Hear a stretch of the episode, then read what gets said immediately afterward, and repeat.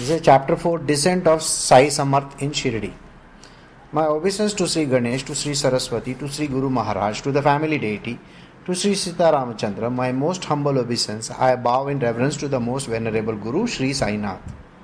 In the two chapters following the invocation of the divine, the object of this book has been stated and for whom it is meant, and its relationship with the subject of the book has been sufficiently explained.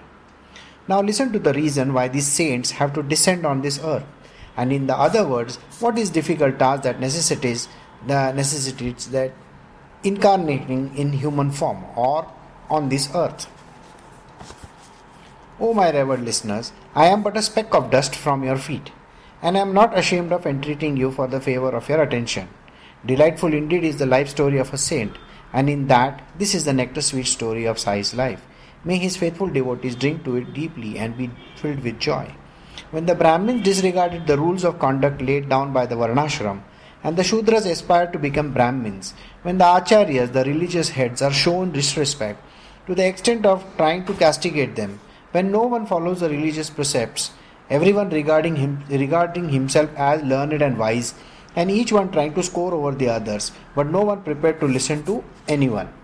When there is a total disregard to what is proper or improper for use in general, or as food and also as disregard to the code of conduct prescribed by religion, so that the Brahmins themselves consume meat and spirituous liquors openly in front of everyone, and under the cover of dharma secretly perpetuate oppression and tyranny, stoking the embers of hatred between religious sects, all of which exasperates the common folks.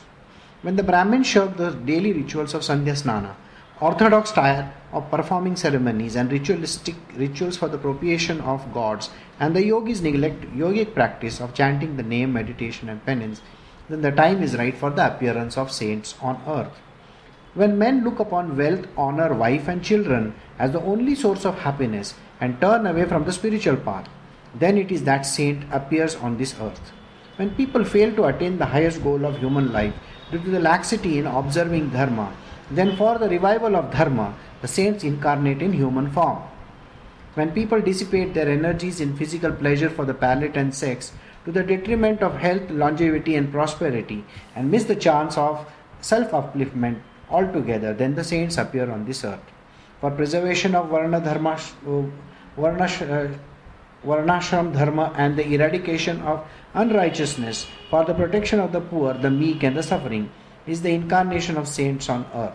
Essentially, the saints themselves are emancipated souls engaged in the uplift of the meek and the lowly all the time. Their avatar or incarnation is only for the benefit of others, for they have no selfish interest.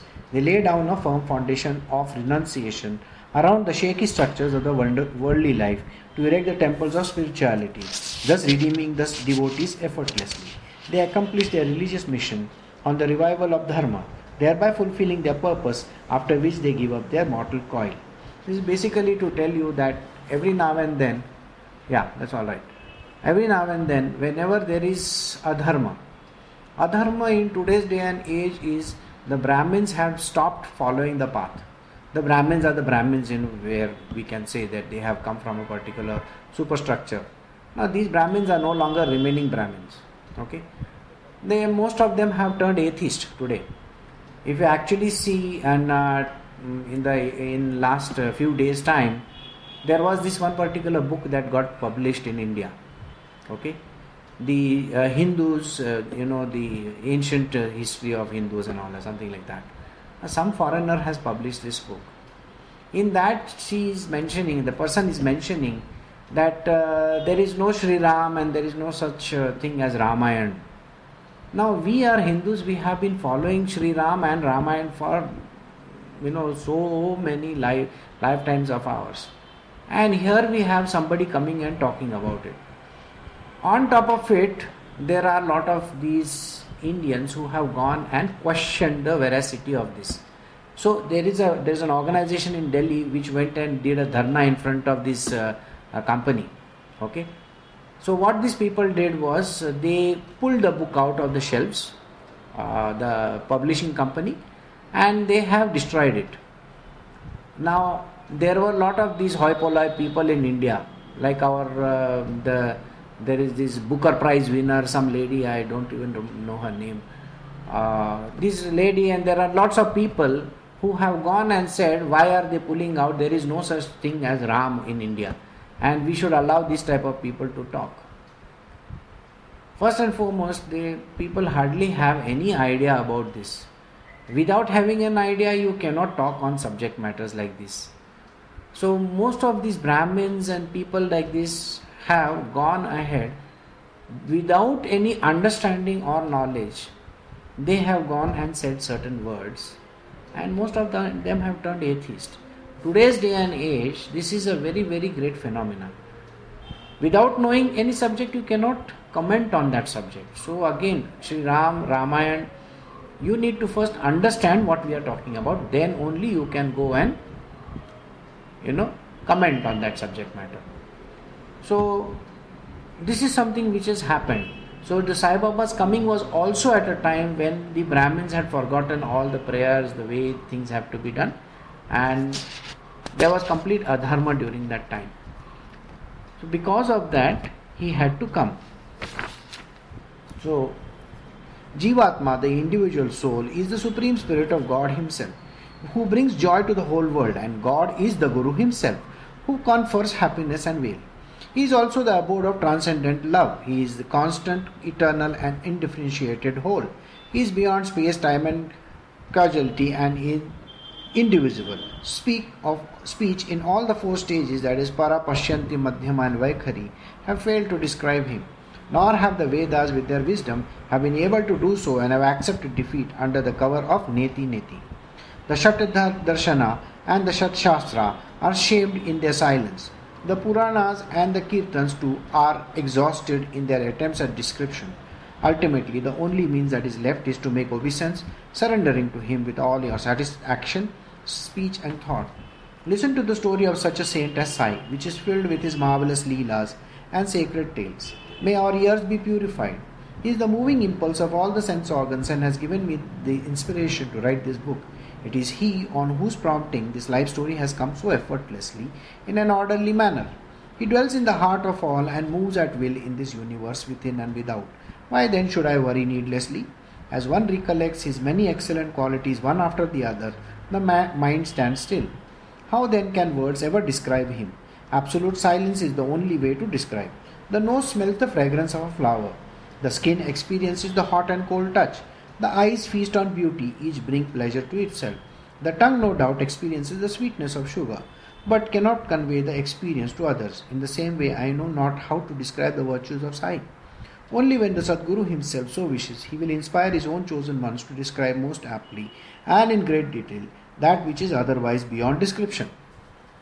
These words are not superficial, a mere formality, but spring from the feelings of the heart since I crave your respectful attention. As Gangapur and Narsim, Narsimachivadi and Audambar and Billawadi. So is Shirdi a famous place of pilgrimage on the banks of the holy river Godavari.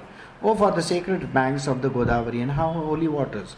Oh, for the cool breeze that plays on the surface. These expel the darkness of ignorance from the worldly life indeed. The greatness of the Godavari, which is so well known in the whole world, is most impressive. Great saints, one more eminent than the other, came from there. Many are the places of pilgrimages on the banks of this Gomati which are described in the Puranas, the water from which not only washes away the sin but also liberates from the sorrow of the life when drunk or bathed in.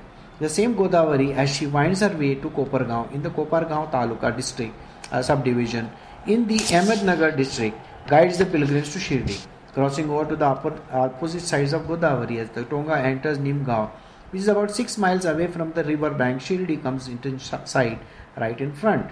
निवृत्ति ज्ञानदेव मुक्ताबाई नामदेव जनाबाई गोरा गुनाय Tukaram Narhari नरसीबाई Sarjan, Kasai, Savtamali, Gardner. These have been saints of yore and saints that have even in the recent past. These virtuous saints have gathered the world, regarded the world as one family, and have been the refuge of the afflicted and the suffering. The great saint Ramdas left the bank of Godavari to appear on the bank of river Krishna for the salvation of this world. In the same way, Sri Sai, the greatest among yogis, appeared near Godavari by the great good fortune of Shirdi and for the deliverance of the world. Paras, or the uh, philosopher's stone, turns a piece of iron into gold by its touch, and the analogy of the Paras is used to describe the saint. But so remarkable are the ways of the saint that they transform their devotees completely, raising them to their own exalted state. See, here are, they have written over here that it is next to impossible to describe a saint because what is he why has he come from we just now heard it uh, like uh, one day you all asked me what was the current need of the hour? The need of the hour is to even Sri Krishna has said that in the same lines you know to put the dharma back in place. Today when there is a lot of adharma going on what is the adharma? Adharma is that which is going wrong against this yuga. There is something going to happen and that is going against the vein. So we have to put the thing back in place, and that is the reason why the saints and sages come. Also, what is the current need of the hour? The current need of the hour during the time of Sai Baba was to establish this particular religiosity, religiousness. People had completely lost because the forefathers, like today's day and age, most of the parents are not in a position to teach their children about spirituality. They don't know because they don't know they cannot teach and if you cannot teach your own children spirituality how will they know they will also grow in an atmosphere where they hardly understand anything. For them it is uh, cartoon network to all these you know superman spider-man and all these batman. For them that is god. And maybe animes and all this. So we don't know. So according to them that is their god. After seeing Star Wars, people came up with a completely different kind of god, you know. So the, let the force be with you. So, so uh, what is this force with you? Nobody knows. So to put the things back on rails, this is very very important. So like that, he is describing the various saints and sages who had come along the way, and mm, this Godavari river. I think we have taken the story of Godavari long back earlier it, uh, it's it's a part and parcel of this it goes from Nasik also Nasik is the place where they have the one of the very famous uh, Trambakeshwar I'm sure you must have heard of this place. Trambakeshwar is a very famous location where the uh, Shivji's uh, ling is there. It is right inside the earth. It is not outside. It's not somewhere outside that you can see. When you see from top you can see it maybe about three or four stories down. So it is so deep inside. Yeah mega has grown up in nasik. Good. Very nice to hear uh, nasik used to be very close to us because uh, i used to go there very often. Okay. Anyway coming back to this now he's talking about paras. Paras is that magic stone you know where you rub against something and that becomes uh, the iron becomes gold. So that is what he's talking about. Transcending all distinctions to see the Brahma reflected in the entire universe, animate and inanimate, to regard the glory of this creation as the undivided glory of Brahma. But in this way, when the true knowledge, the realization that the whole universe is nothing but I am that I am, comes who comes, who can then describe the glorious feeling of joy that it will bring? He, the seeker, will attain to a high state of purity and goodness. When such oneness of the self with the universe is experienced, so that nothing is known, which is other than the self, then to whom can one be hostile and of whom afraid?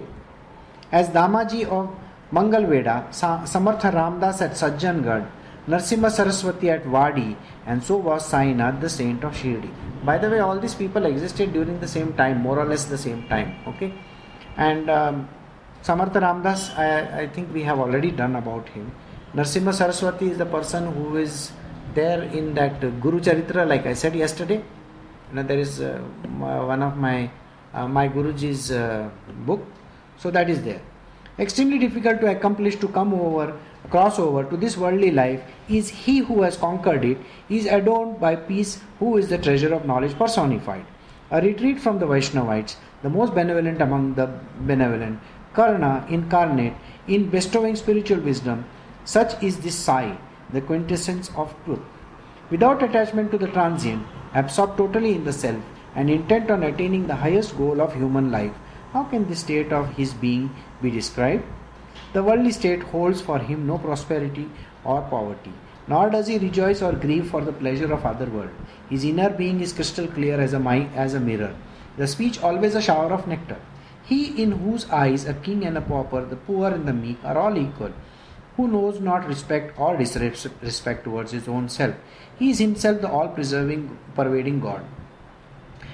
He moves and converses with the common folks and watched with them the dancing and the gesticulating of the Murlis.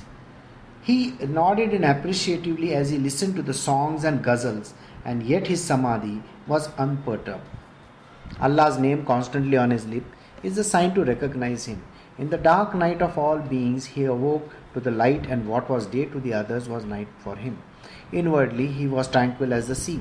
To which ashram stage of life he belonged was something beyond human speculation, for he followed no code of conduct laid down for specific ashrams. Usually, he does not leave his place, and yet he knows everything that is happening everywhere.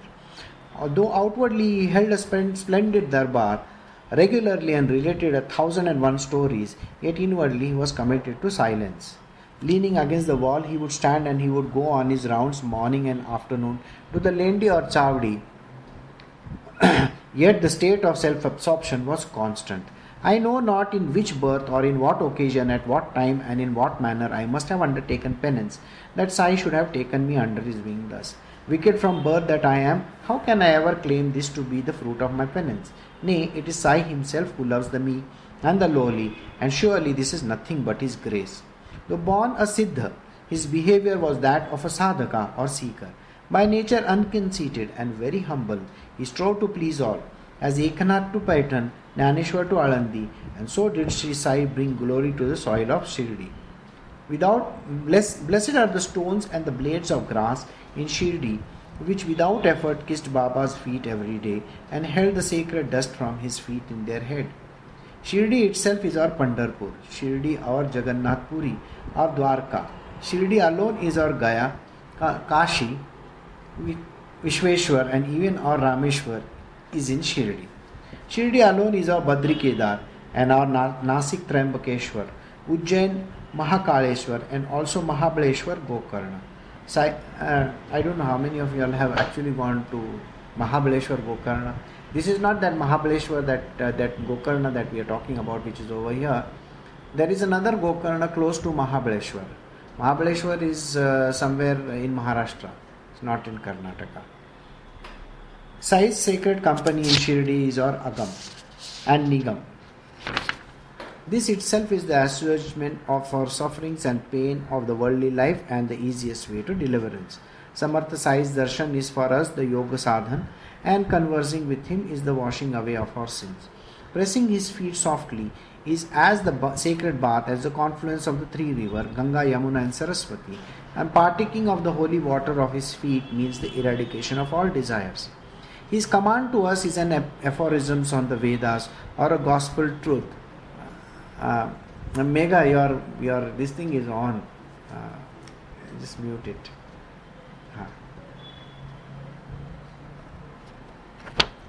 His command is to us is an aphorism of the Vedas or a gospel truth, and eating his udi and prasad is sanctifying in every sense of the word. Sai alone is to us the supreme Brahma. In him is our highest goal of human life. Sai himself is Sri Krishna, Sri Ram, and our eternal refuge. Sai is beyond the pair of opposites, such as joy, sorrow, anger, and love, etc. He is never elated or depressed. He is always absorbed in the cells and forever the ultimate reality. But Shirdi is only the center from which emanated Baba's influence very widely to Punjab, Calcutta, Gujarat, or to Deccan, to Karnataka, all over India. Sai, uh, Sai Samadhi at Shirdi is the place for the gathering of all saints. Whereas one makes one's way, the bondage of worldly life breaks down at every step. A mere darshan of this Samadhi is truly a fulfillment of the human birth. How then can I describe the great good fortune of those who have spent their entire lives in His service? On the mosque and on the wada, rows of beautiful flags flutter high up in the sky as if beckoning the devotee with his hands. Baba became renowned as Mahant or Sadhu, and his fame spread from village to village. Some prayed to him, taking vow with true faith. Some gained peace of mind by his darshan alone. Whatever the thoughts in anybody's mind, be they pure or vile, their mind experienced peace and calm by his darshan. In their hearts, people were simply amazed. The same marvelous experience of the darshan of Vitthal Rakmai in Pandharpur was given by Sai Baba to his devotees in Shirdi. Should anyone think this is exaggerating, exaggeration, let them hear the words of Gauli Bua, a dedicated devotee of Vitthal to remove their doubts. He was a Varkari from Pandharpur who, out of his devotion to Baba, came to Shirdi once a year as regular as he went to Pandharpur. With a donkey for a companion, a disciple, Bua set out on the pilgrimage with a constant chant of Ram Krishna Hari on his lips. 95 years of age, he spent the Chaturmas on the banks of the Ganga and the remaining 8 months at Pandharpur, which made it possible for him to meet Baba once a year during these journeys. Gazing into Baba's face, he would become humble eh, with exclamation, This truly is Pandarinath incarnate, the refuge of the friendless and destitute, the all merciful one. Does one become a saint merely by wearing a dhoti with a silk border? No, indeed. Here one has to wear out one's bones, turns one's blood into water by one's own arduous effort. How can one become God for nothing? But truly, he, Sai alone, he alone is Pandari Rao. With a firm belief that this world is illusory, perceive the divinity behind it. When such was the words of the great devotee of God, who is dedicated to the worship of Pandarinath, then what experience can a base, lowly creature like me have? Let the listeners experience this for themselves. With his great fondness for chanting God's name, Baba repeated Allah Malik ceaselessly and would often make his devotee hold a Nam Saptaha in front of him, which would go on day and night continuously. Once Das Ganu was commanded to start a Nam Saptaha, and Das Ganu said, Yes, but Vitthal must appear to me. Now, uh, just for understanding, uh, Pandharpur is a place which is very famous. Now, Pandharpur, what people do is on the start, the day of Chaturmas, Chaturmas I'm sure you must have heard of. These are the four months where all the saintly people they go and stay on the bank of a particular or at a particular place and then they don't go away from there. They stay there for four months. This was practiced from the times of Gautam Buddha. The reason why they used to practice was during this time the waters used to get flooded all over the place. And uh, there were a lot of diseases during that time. Waterborne diseases were spreading quite a lot. So they would rather stay on a, on a bank somewhere high up so that they do not get those kind of diseases. And that is the reason why this Chaturmas came into effect. So all these Varkaris, Varkaris, I'm sure you must have seen. They will wear that feta and they will wear those, you know, the colorful turbans and all. If you have seen, say, National Geographic or one of those channels, they go singing songs to Pandharpur. Pandharpur is uh, Vitthal Rakmai temple is over there, and uh, they will stay over there for many months together, taking darshan. And there is a river called Chandrabhaga. Chandrabhaga is like a moon it's like this a moon shaped river. Now, this river has become famous because this is the river in which uh, Tukaram's abhangs were immersed. You know, they were thrown inside, and the goddess herself comes out and gives those abhangs back to him, saying that you don't have to do this, you can take them back. And uh, this is, as I told you last time, he's an avatar of Narad Muni. So, this place is very famous. Similarly, in the same way, Sai Baba's appearance over here, he had a very great devotee by the name of Das Ganu. Das Ganu was very famous for his poetry and for his singing, kirtan, bhajan kirtan he used to do. Now, there were many places around Maharashtra where he would travel on his feet, and his story is also there. Later on, we will come to know about how he became that. So, now he is also starting his Nam Saptaha. Nam Saptaha basically means, you know, this uh, you have these various names. I'm sure you must have this uh, Vishnu Sahasra Nam, thousand thousand one names of God. So you keep on rattling them one after the other, and you can have a week long session of those. It's a, uh, something like uh, it's a practice which you can follow. But then in today's day and age, uh, people hardly know how to read those names also. They'll say, oh, no, like I can't read most of the names over here. you will find that it becomes extremely tough and difficult for people to read those. So in today's day and age, very simple name, that which is called a Kan mantra, if it is given by your Guru, very nice. You can just say those words and that is all that is needed. Again, Kan mantra is something which cannot be given to every person so, if you are fortunate enough to get a Kan mantra from your Guru, that is the best thing that has happened to you. Okay? And Kan mantra from some Guru who has I mean, today it's like uh, it's like a cell phone. They will. Uh, it's not like that. You cannot distribute it. It's not available in some store. The lineage is very important. The guru has to be the right kind. The mantra has to come from the right source. Then only it will have value. So we'll continue. Laying his hand on his heart, Baba said preemptorily, Yes, yes, Vitthal will appear in form before you. Only the devotee must have faith enough.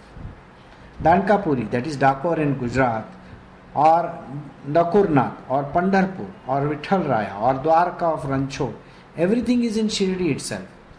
These, these are various places where Krishna's appearance happened by the way. You will see. Dakor in Gujarat, okay? Pandharpur, Vitthal Raya, Dwarka. These are all the places where Krishna's appearance has happened.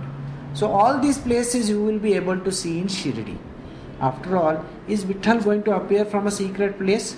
Moved by the intense love for his devotees, he will incarnate in this very place for you. By his devoted service to the old parents, Pundalik had won the Lord of Lords, who stood resting on a single brick, just for the love and devotion of Pundalik. Pundalik is the person responsible for the very great place that I was just now speaking of, Pandharpur. Okay, the Pandharpur Krishna is known by a name. His name is Vithoba. Vit means brick, somebody who stands on the brick. Bah means father, father who is standing on the brick. Okay, so that is why he is called Vithala. Vit, Vit, Vit means brick. So what happened is Pundalik threw a brick at him and said, "You stand on this for some time. After I finish uh, taking care of my parents, I will come and take care of you." And that's how the brick came into the picture. So, and so as the Saptaha came to an end, it is said that Das Ganu did have Vitthal Darshan in Shirdi itself. So much for the truth of Baba's words. Once Kaka Sahib Dikshit was sitting in meditation after his early morning bath, as was his daily practice, when he had the darshan of Vitthal.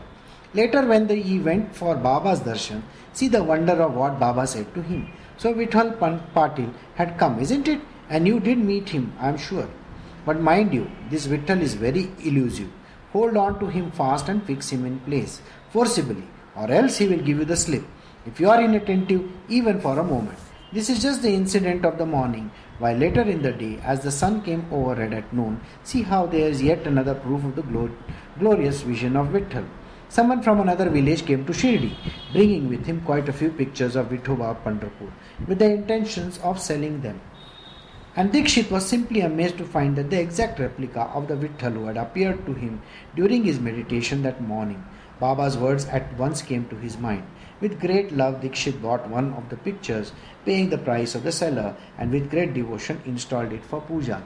Incidentally, uh, today in the afternoon, I was asked this uh, this particular incident whether it is possible to have darshan of the Lord.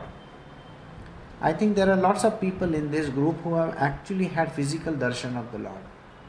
I'm sure, you know, uh, if you go back in time, you will remember that time when you physically saw the Lord in front of you. What happens during that time? Let me tell you what exactly happens. There is a lot of activity that happens in the body. First and foremost, you are completely lost. You don't know what is actually happening to you. Okay? वी से भान हरपले मराठी में अभी उसका English में क्या translation है मालूम नहीं मेरे को सो भान means our mind has gone away somewhere we don't even know the hairs are standing at and They are crying for what reason? Don't know. I still remember Raj crying for one hour. I still remember uh, Padma jumping up and down. and Aparna had to restrain her. She had to put her hand behind and pull her down. I am sure you all remember this. Uh, this uh, happened in uh, uh that place. What is that? i forgotten Calcutta somewhere. Oh. And there are many others who have also experienced different different experiences. Adhyapit. Adhyapit, yeah. So many places people have this experience. We have experience but most of the time we may not remember it the experiences happens in various ways you know you will find that that particular divinity or that particular person appears to us see when the divine appears, please understand that all your senses, your mind, and your body is not attuned to them. Okay? If you think that with your these eyes you are going to see something, you are mistaken. Because the experience itself is not connected to the senses or the mind or the body. So that is the reason why after the experience is over, you, it's impossible to say what exactly happened. You may just start crying. The only external expression is crying. You will find that maybe you will start crying, maybe you will start laughing, maybe you will start, uh, you know, singing something, or your hand and your body is filled with, you know, horripilations. Something like that keeps on happening. So that is the reason why it is impossible to say you know, with very firm conviction, what exactly happened. It could be in the form of a dream. It's like uh, mm, I was telling uh, Guru a story. Uh, this uh, in this story, I told him how things happened and yet they did not happen. Nobody knew. In this particular story, which I was telling him, um, I told him that uh, one day I was given uh, a call by my guru and told, now go to Mumbai and uh, tell this person in Mumbai that from today onwards you are supposed to start teaching. I was telling people about it. So I said, fine, and that was my order, my command was given. So I went all the way to Mumbai. Now, when I landed in Mumbai, something strange was there. So I went to this person's house. I saw him get out of a running bus. I'm going to tell you the story in very short. He got out of this running bus and uh, he came and he said, Rao Sahib Kasayat, how are you and all that. And I said, see, I have got one message for you. He says, no, no, no, before you tell me the message, I will tell you what. Now, I was meeting him after a very, very long time. Since I was meeting him after a very long time, he said, see, I'll, let me fill you up with what has happened. And then he told me that few years ago, he met with a massive accident and put him in a coma. And then from the coma, how he got out of it, he had got caught in a landslide in the Himalayas. And the Khachar and everybody, everything, the whole mountain crashed on top of him and he went into a coma. From the coma, he got out of it, and thereafter, he started, you know, he couldn't move his legs or hands or anything like that. With his eyes, he could do something. Then, with his fingers, he could do something. After that, his feet, then his hands and so on and so forth. And after 2 or 3 years he started walking. And finally when i saw him that day he was he was getting out of a running bus. So he came to that condition. So he, i asked him tell me what how did this happen? So he said um, i was able to cure myself. So he said i have to go back in time and i have to tell you a story. So the story was this. He says that uh, i was stand i had gone to i had taken a trek with lot of people to the Himalayas. So one day early in the morning, this happened before this incident, okay? So he said that when I was uh, standing outside admiring the great mountains which I was going to climb, somebody tapped me. So I turned behind to see there was one Sadhu Baba standing over there. The Baba told him, You have to come with me. And so this person went with him. And when he went with him, he took him for many, many days. They walked and walked and walked. And they reached a cave where they saw a lot of people over there practicing some things. And the guru over there called out to him and said, See, I have, you have come over here so that you are supposed to take a training. And then for many months, he was given fantastic training in all kinds of healing arts then, when his training got over, when the training got over, he was told, Now is the time for you to now go. But before you go, everything that you learned over here, you are going to forget. And when the time is right, you will remember that. So, the person who had brought him over there, the now took him, started taking him back.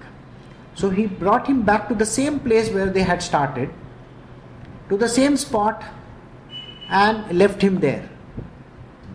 And suddenly he, he heard people calling out to him, and said, Come on, let us get for the morning, you know, climb. Think about it, what actually happened. The entire 7, 8, or 9 months that he had passed had happened in a jiffy like this. He was standing in the same place, looking at the same mountain, and 7, 8 months had passed. But he was back into the same place where he started. So, what happened was he had completely forgotten about this. So, when he was in the coma and when he was getting out of it, he remembered the entire story of what had happened and remembered what this particular Swamiji, this Guru, had taught him. And he started applying the same thing on himself and he cured himself up. Yes, he cured himself and finally, when I was standing in front of him, I told him, Today my Guru has told you to do something. And that something is to propagate whatever that you have learned. So, from that day onwards, he started teaching the world about how to do all kinds of yogic exercises and cure themselves and so on and so forth. Now, how this could have happened? It's a very strange experience. But it happens. And that is the reason why I said, please do not use your mind or your body or your senses in trying to decipher or understand what these experiences are.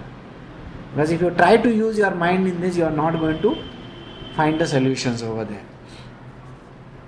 So, so we'll continue.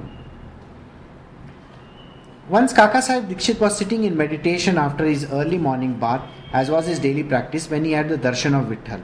Later, when he went for Baba's darshan, see the wonder of what Baba said to him. So Vitthal Patil had come, isn't it? And did you meet him? I'm sure. But mind you that Vitthal is very elusive. Hold on to him fast and fix him in place, forcibly, or else he will give you the slip. If you are inattentive even for a moment, and this happens to every human being by the way, if we do not have any intention of getting into this particular world, we will lose that entire thing that happened to us. So you have to hold on to the feet of that particular Lord. Then only you will understand what is it's all about. But this is just the incident of the morning. While later in the day, as the sun came overhead at noon, see how there was yet another proof of the glorious vision of Vittal. Someone from another village came to Shirdi, bringing with him a few pictures of Vithoba of Pandharpur with the intention of selling them, and Dikshit was simply amazed to find them the exact replica of the Vitthal who had appeared to him during his meditation that morning. Baba's words at once came to his mind. With great love, Dikshit brought one of the pictures, paying the price to the seller. With great devotion, he installed it for puja. Listen now to yet another fascinating story, which once again brings out Sai's reverence towards the Vittal worship of Vittal. One Bhagwant Rao Sagar, whose fa- father was a great devotee of Vittal, hmm, used to go to Pandharpur very often. There was an idol of Vittal for daily puja in his house, but after the father's death, puja, food offerings, everything stopped, and at that annual rites and ceremonies for the dead ancestors were forgotten. Not a word was even uttered about the annual visit to Pandharpur. When Bhagwant Rao came to Shirdi, Baba remembered his father saying, He was my friend. And since he, Bhagwant Rao, is the son of that friend, I have dragged him over to Shirdi. He makes no food offerings to the gods anymore. He keeps me hungry too. Even Vittal, he has kept without food. So have I brought him to Shirdi. I shall now remind him everything and thus make him perform the daily puja. On one occasion, knowing him how it was specifically opportune time for the Parvakal, Das Ganu wished to take a dip in the river at Prayag and came to Baba for his permission. Baba replied that there is no need for to travel so far. For that, Shirdi left itself is our Prayag. Let there be firm faith in your mind and, and indeed, what a marvel of marvels! Even as he placed his hand on Baba's feet, water trickled down from both his toes. The twin streams of the holy Ganga and Yamuna oozed out in a trickle. At the sight of the miracle, Das Ganu was choked with emotion. How great was Baba's favor! It moved him to tears of joy and gratitude.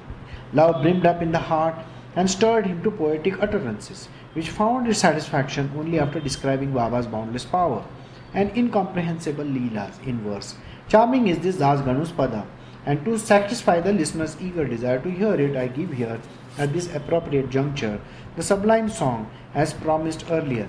Uh, you know, last month when I was talking about that place, which is uh, in North India, which I said which is very very important, which will remain even after this yuga is coming to an end. That is called Prayag, by the way.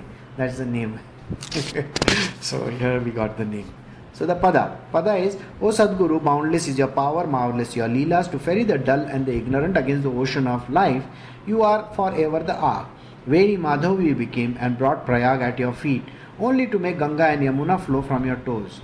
The lotus brown Brahma, the consort of Vishnu, Lakshmi, uh, Lakshmi Vishnu, Shiva Har, Shankar, the quintessence of the three gunas. You have yourself become O Sai Samarth as you walked onto the earth.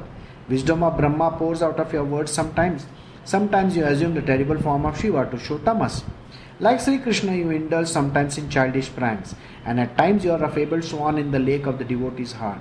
If a Muslim, sandalwood paste was like Hindus dear to you, but if a Hindu, how happily you stayed away in, always in the mosque. To call you wealthy, but you went your rounds begging for alms, and should you be a fakir, your munificence have put even Kuber to shame.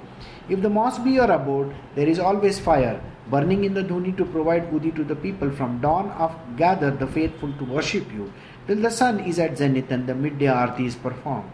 All around the devotees stand as a as a divine attendant of God, holding the chauri chamar to wave softly over your head.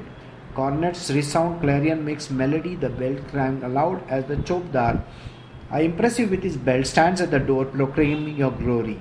On the resplendent seat, your Lord Vishnu during Arti, but you are Shankar, destroyer of Cupid, as you stand before, sit before the Dhuni in the evenings. Such Leelas of the Trinity we experience in you day after day, O Sai Baba.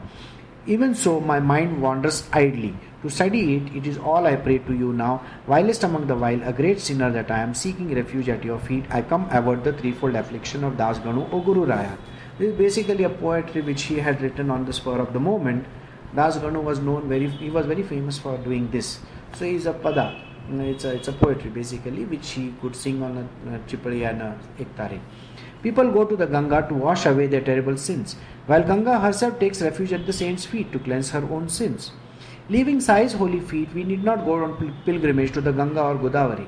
It is enough to listen to the hymns to a saint, this fascinating story of Sai with a devout heart. Just as by good fortune, Gonai found Nama, Nama in the Bhima river and Tamal found Kabir in an oyster shell in the Bhagirathi, so also Sri, Ganesh, Sri Sainath first appeared to his devotees in Shirdi village under a neem tree at the tender age of 16. Even at his first appearance, he was Brahmajnani, untouched even in his dreams by sensual desire. Maya he had abandoned totally, and moksha rolled at his feet. In which country, which righteous family, or in which parental abode Baba took birth, this no one knew. None knew his antecedents, who was his father or whose mother, all were exhausted asking him questions, but one none were wiser from for any all that. Abandoning mother and father, friends and relations, caste and descent, in front, renouncing the whole worldly life, he appeared in Shirdi to benefit of the people. An old lady of Shirdi, Nana Chopdar's mother, would often talk about the marvel of Baba's ways and of his behavior. In the beginning, she said, this lad, fair and handsome, was first seen sitting calmly in deep meditation under a neem tree. When they saw this comely youth, people were quite astonished to see him performing such arduous penance at the tender age, so much so that the scorching heat or bitter cold were to him the same. Such tender age, and oh, what severe austerity!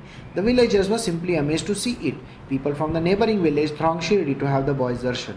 Company he kept none during the day, nor was he afraid of anything or anyone by the night.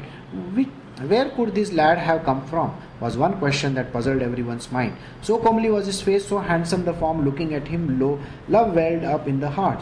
He never visited anyone but remained near the neem tree day and night. Everyone was quite mystified. How extraordinary was this lad, such tender age, so sweet and youthful a countenance, and how he would stay out in the open, day and night, outwardly but a young boy, yet, yet in his demeanor, he surpassed even the greatest among men, the very incarnation of perfect renunciation. They could not stop wondering a strange thing happened one day. A few persons were possessed by the spirit of the deity, Khandoba. In their frenzy, they started puffing and grasping and panting, emitting loud, deep sounds. So, people began to ask him questions. To which fortunate parents does this boy belong? From where and how he has come up here? Oh, Khandoba, at least you find the answers for us. One of them said to the god. And the god said, Go get a hoe and strike at the spot that I show you. Strike here with your hoes, and you will get your answers about this land. Then, in the same spot, near the enclosing wall of the village, under the same neem tree, they struck blow upon blow with their hoes till they came upon some brick. The layer of brick over, they found an underground cell with four metal lamps burning in it, the entrance of which was closed by a quern stone. The cell was paved with limestone and contained a wooden steed, a gomukhi with a beautiful rosary. And the god said, For twelve years this boy undertook penance at this spot. All the people were wonderstruck at this and started plying the boy with probing questions. But the lad was full of playful mischief, and he told them a story altogether different. This is my Guru's steed, he said, and my most sacred legacy. Listen to me this once and preserve it as it is. And so said Baba and the listeners who were present. But why is this? My tongue moved to say that Baba was giving it in a different turn. I was amazed at myself. Why should I think in such terms about Baba? But now I have realized that this must have been his spontaneous sense of humor. Baba dearly loved a joke. Maybe the cell was his own dwelling. But what does one lose in saying that this is the Guru's? How, how is it important? How does its importance suffer? And so, on his order, the cell was once again sealed as his Guru's seed by restoring the bricks to the former position. The neem tree was to Baba as great as sacred as the Ashwatha, people, or Audumber tree. He loved the neem tree dearly and greatly revered it. Malsapati and other residents of Shirdi village bow to this place as a samadhi of Baba's Guru. It is common knowledge among the villagers that Baba sat near this samadhi in meditation, observing total silence for a period of 12 years. Sathe Sahib, one of Baba's devotees, acquired the land all around it, along with the Samadhi and the neem tree, and raised a building with four verandas connected to the center. This building, this very Vada, was originally the common residence of pilgrims, forever crowded with comings and goings of the visitors. Now, I'll just give you an idea about this place. Uh, what was there in the last page was this particular incident about Khandoba. Now, Khandoba is one of the avatars of Shivji. Now, this is the netherworld avatar, by the way. This is not the normal avatar of Shivji. This is this is an avatar which is uh, mm, which is a, a, deadly kind of a thing. Okay, like you have the um, Khanderaya is called Like you have various other avatars that you find in various other places. This was a, a negative sort of an avatar. And normally, what happens is you will find that in villages you have these people दे से ना कि उसके उसके body में देवी आ गई and all that a person starts talking and he starts uh, as if some god or something has come inside that person and the person keeps on speaking. So what happens is one person he has this khanderaya's uh, being inside of him. So people want to know about sai baba. Okay? So they ask him questions, and this person starts answering. So Khanderaya is this particular Shivji's avatar. He starts talking, and he gives them the idea that this place. Now there is a neem tree, by the way, in Shirdi. It is called Gurustan, the place where his guru lives. So Gurustan is a place just uh, just above that is a neem tree. The neem tree has got two kinds of leaves. One is sweet and one is that uh, kadwa. Neem is always kadwa, you know. So you will find that these these leaves, if you get, if you taste them, you will find that one of them will be sweet and one of them will be kadwa. So under this tree, Baba used to sit always. He was a 16 year old at that point in time. So when they asked, when they started digging over there, they found there was an underground cell. An underground cell and in that they found this holy book was open and there were four lamps were burning by the way the people asked him what is all this about so he said this is my guru's seat this is a place where i am taught and then later on he instructed the people of the village to kindly close it up and cover it up it is said that today under the neem tree this particular place is still there but people don't know about it. Now, somewhat a similar experience was there. I many years ago, I had gone to a place which is the Samadhi of Jnaneshwar, Sant Jnaneshwar. You must have heard of it. So, Sant Jnaneshwar, what, what he did was exactly like Jesus Christ. You know, he took a Jivanta Samadhi. That means he had dug up a very huge cave like with no entrance, nothing, nothing, nothing. And then there was a very huge stone put on top of the mouth over there. And he went into a deep samadhi inside. After some time, people opened that stone and they found that there was nothing inside. Nobody was there inside. Now, where did this person go? Nobody has any clue about it. So, you will find that Jnaneshwar Samadhi is still over there. The day I went to that particular temple, I had his and Tukaram's darshan. Tukaram, by the way, and between Jnaneshwar there is a 400 years difference. Huh? I saw these people sitting on. There is a tabut over. There is a there is a high ground over there. I saw these people sitting and arguing with each other. Arguing does not mean arguing. They were literally uh, talking in very strange language. I just went near them and I could hear them speaking a little bit here and there. After that, after some time, I saw that they are too busy, so I walked away from there. And I then uh, the place was closed. So when the place was closed and there was a very huge queue, this happened sometimes in the afternoon. So I said, but I had to take a darshan. So I went to Jnaneshwar Samadhi and there was this gentleman, he says to me, please come inside. And I was the only person inside with one uh, husband wife couple. So I went inside and I had a very long darshan over there and I came out of that place. So when I came out of that place, I said to Jnaneshwar, I said, you know what? I need something from you just now.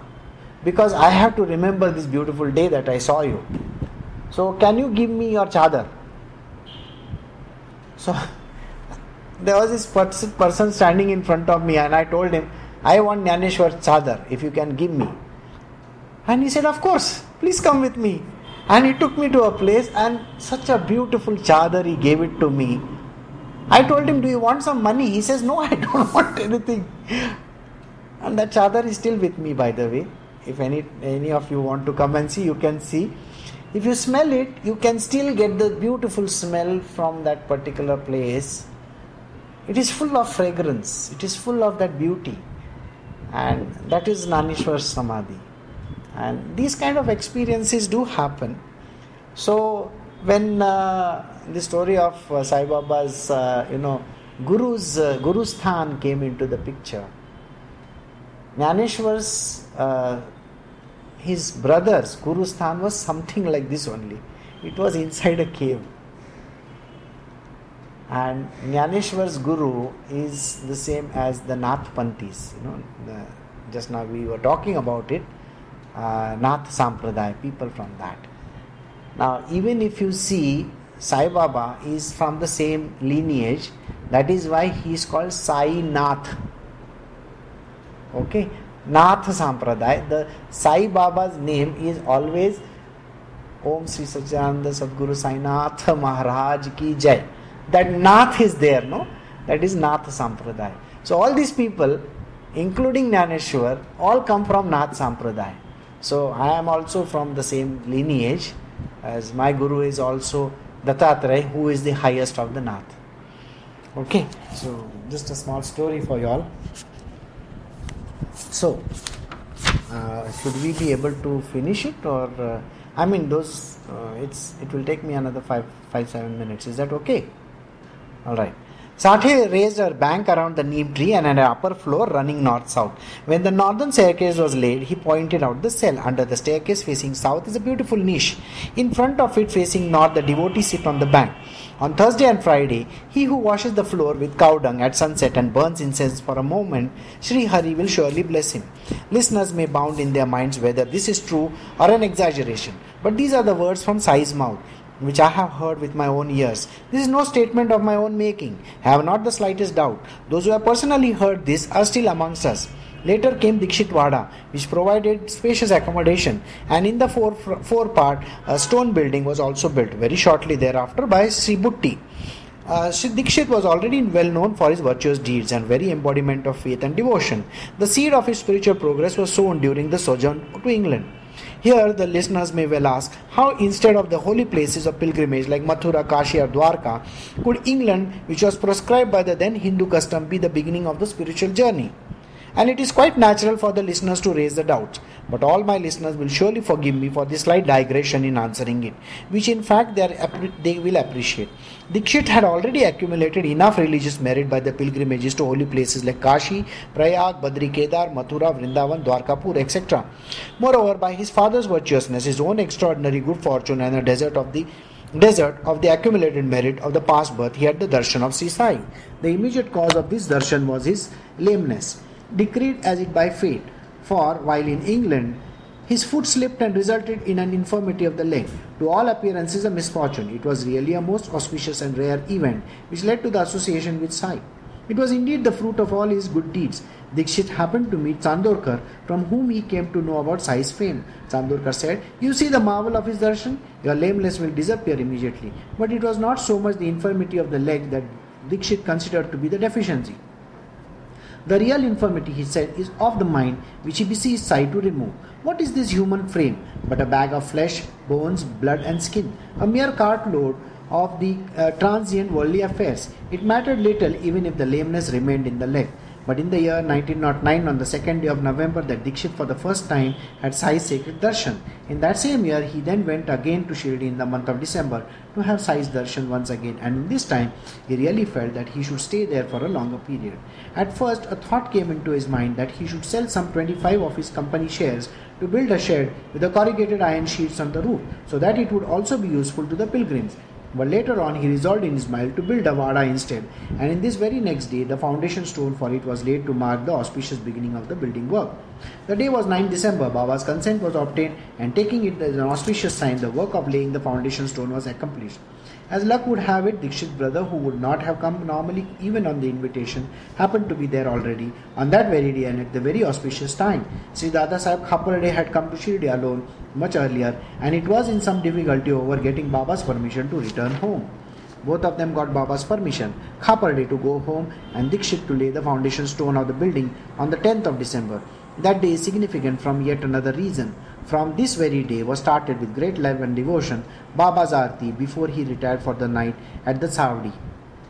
Later in the year 1911, the auspicious occasion of Ram Navami was availed of for the Graha Pravesh and with all the rituals and the ceremonials. Later on, still Butti's Vada was built with lavish expenditure and Baba was laid to rest in his Mahasamadhi so that so that all the money was well spent. Now there are three Vadas in all, which earlier there were none. But in those early days, it was Sathe's Vada that was more useful to everyone. This Sate Vada is important for another reason too. In the beginning, on the very spot, there is a beautiful flower gar- garden grown by Baba with his own hands. That's called Lendi Bagh, by the way. A small account of this garden will be given in the next chapter. Hemad, with his listeners, was humbly at Sai's feet. Vaman Tatya, the potter, would supply the earthen pitchers, and Sri Sai Samarth would water the plants, thus raising the garden on the rocky barren soil. Later, Baba just disappeared one day. Afterwards, he met Chand Patil near Aurangabad, and with that marriage party, he returned to Shirdi. Thereafter, he met Devi Das, he met Janki Das too, and so also Ganga Gir. These three some then got together in Shirdi. The incident of Baba's wrestling with Mohyuddin took place afterwards. Baba came to stay at the mosque. He grew fond of Dengale, and gradually other devotees gathered round him. All these stories will be narrated in the next chapter, which can be then listened to attentively. Hemad now prostrates wholeheartedly before Sai as he seeks refuge at his feet. Will be to all here ends of fourth chapter Sri Sai Samarth Satcharita called Descent of Sai Samarth in Shirdi as inspired by the saints and the virtuous and is composed by his devotee Hemad Pant. So these places are all, always there, so you can go and see them whenever you go to Shirdi. Um, I just have one small mention for you all. If it is possible for you all to join sharp at 5:30, no, it will give me time to finish the chapter in time. Because if I take 10 minutes additional for people joining in slowly, slowly, then it becomes difficult to finish the chapter. Otherwise, some more explanations I can give. So, is there any question that you have? Then I can answer it. Is there any question? No? Then I'll take your leave. You have a very good evening and a good morning to you, Senthil. Take care. Alright? Have a good day.